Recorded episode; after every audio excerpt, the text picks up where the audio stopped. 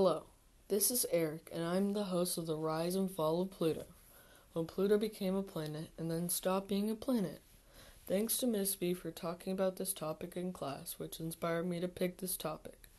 It all started with Percival Lowell, a businessman, astronomer, and travel writer. He was born in 1854. It was maybe more famous because of his theory that there was an alien species that established agriculture on Mars, but he was the first one to suspect that there was a planet beyond Neptune, and he called it Planet X, which is what we call Pluto today. He established the Lowell Observatory in Flagstaff, Arizona in 1894.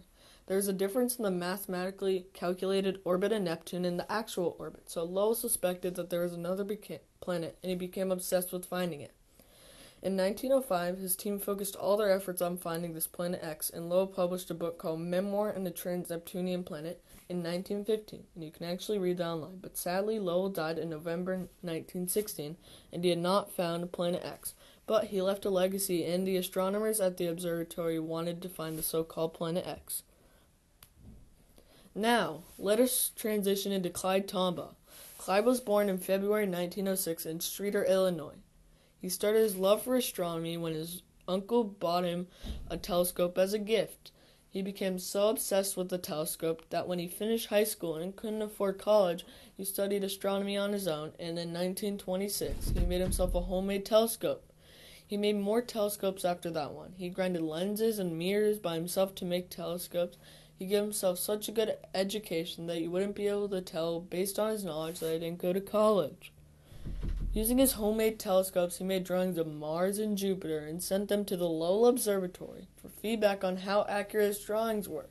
But, I kid you not, they were so impressed with his work that they offered him a job on the spot in astronomy, which he never formally studied.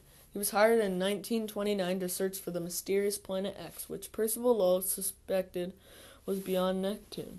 This was tedious work. He used a blink comparator, which stages two images of the same spot at different times, and astronomers would try to find subtle differences between these images.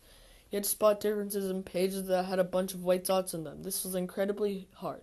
However, Tombaugh's work paid off one year later when he found Planet X. He found what they thought was the ninth planet. He found Pluto.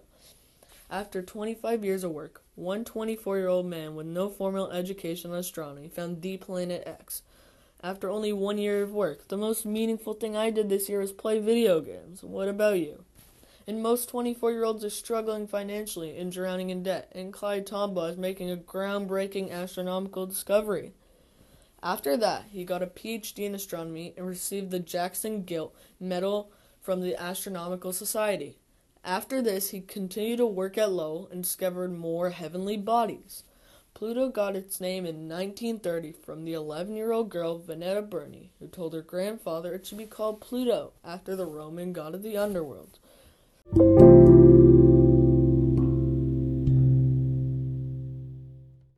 Seventy years went by, and Pluto's status as a planet wasn't questioned, but that was about to change. It all started when Pamela Curtis went to the Hayden Planetarium. She started counting on her fingers. She was trying to remember the mnemonic her son had learned in school. She thought, My very educated mother just served us nine pizzas. Mercury, Venus, Earth, Mars, Jupiter, Saturn, Uranus, Neptune. She had to go through the whole place to remember what was missing. She remembered it. Pluto. Pluto was not there. Nowhere. It doesn't say Pluto is a planet anywhere. This sparked massive controversy. Neil deGrasse Tyson, the director of the Hayden Planetarium, got a lot of hate. He responded with, We wanted to create an exhibit that had a high shelf life. We looked around at the trend lines where things were headed in our solar system. What we found in the mid 90s was that researchers were discovering new objects in the outer solar system. Objects that were small like Pluto, icy like Pluto, with elongated orbits like Pluto, and with tipped orbits like Pluto. And we thought to ourselves, maybe it's not that Pluto is the ninth planet. Maybe Pluto was the first object of a new class of objects that populates this outer zone of the solar system. At the time, there was no official definition for the word planet, so no one knew if Pluto was a planet. The whole discussion came to a head in 2003 when a team led by astronomer Mike Brown discovered a rocky world making its way around the sun beyond Pluto's orbit. It was roughly the same size as Pluto, but with a greater mass, and it was eventually named Eris. The question people were asking is Eris the 10th planet, or is Pluto not a planet anymore? The International Astronomical Union, or the IAU, set up a meeting in August 2006 to decide what is a planet and should Pluto be one. They decided a planet has to have all of these characteristics. Has to orbit the sun, it can't orbit any other celestial body. 2. It has to have enough mass that gravity makes it a sphere. 3. It has to be massive enough that it completely clears its path around its orbit. By this definition, Pluto isn't a planet. It becomes a dwarf planet. It does not fit the third criteria. Pluto is in the Kuiper Belt, which is a ring that has numerous asteroids and dwarf planets.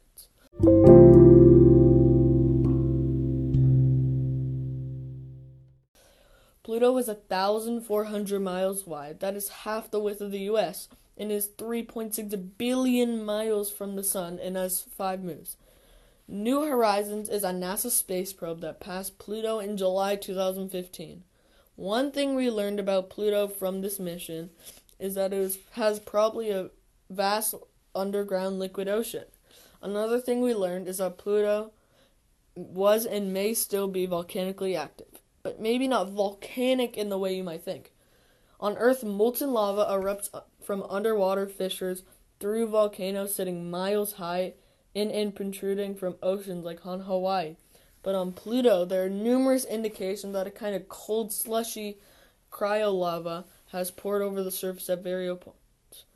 Cryolava can contain water, ammonia, and methane.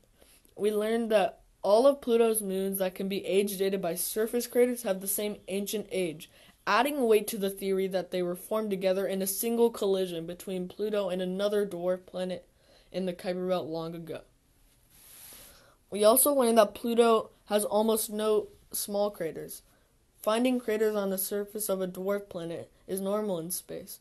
But if there's one strange thing about a Pluto system, it's that it almost doesn't have any small craters. They're almost all big. That is surprising because they because there are fewer small craters than they expected, which means there's fewer small items in the Kuiper belt.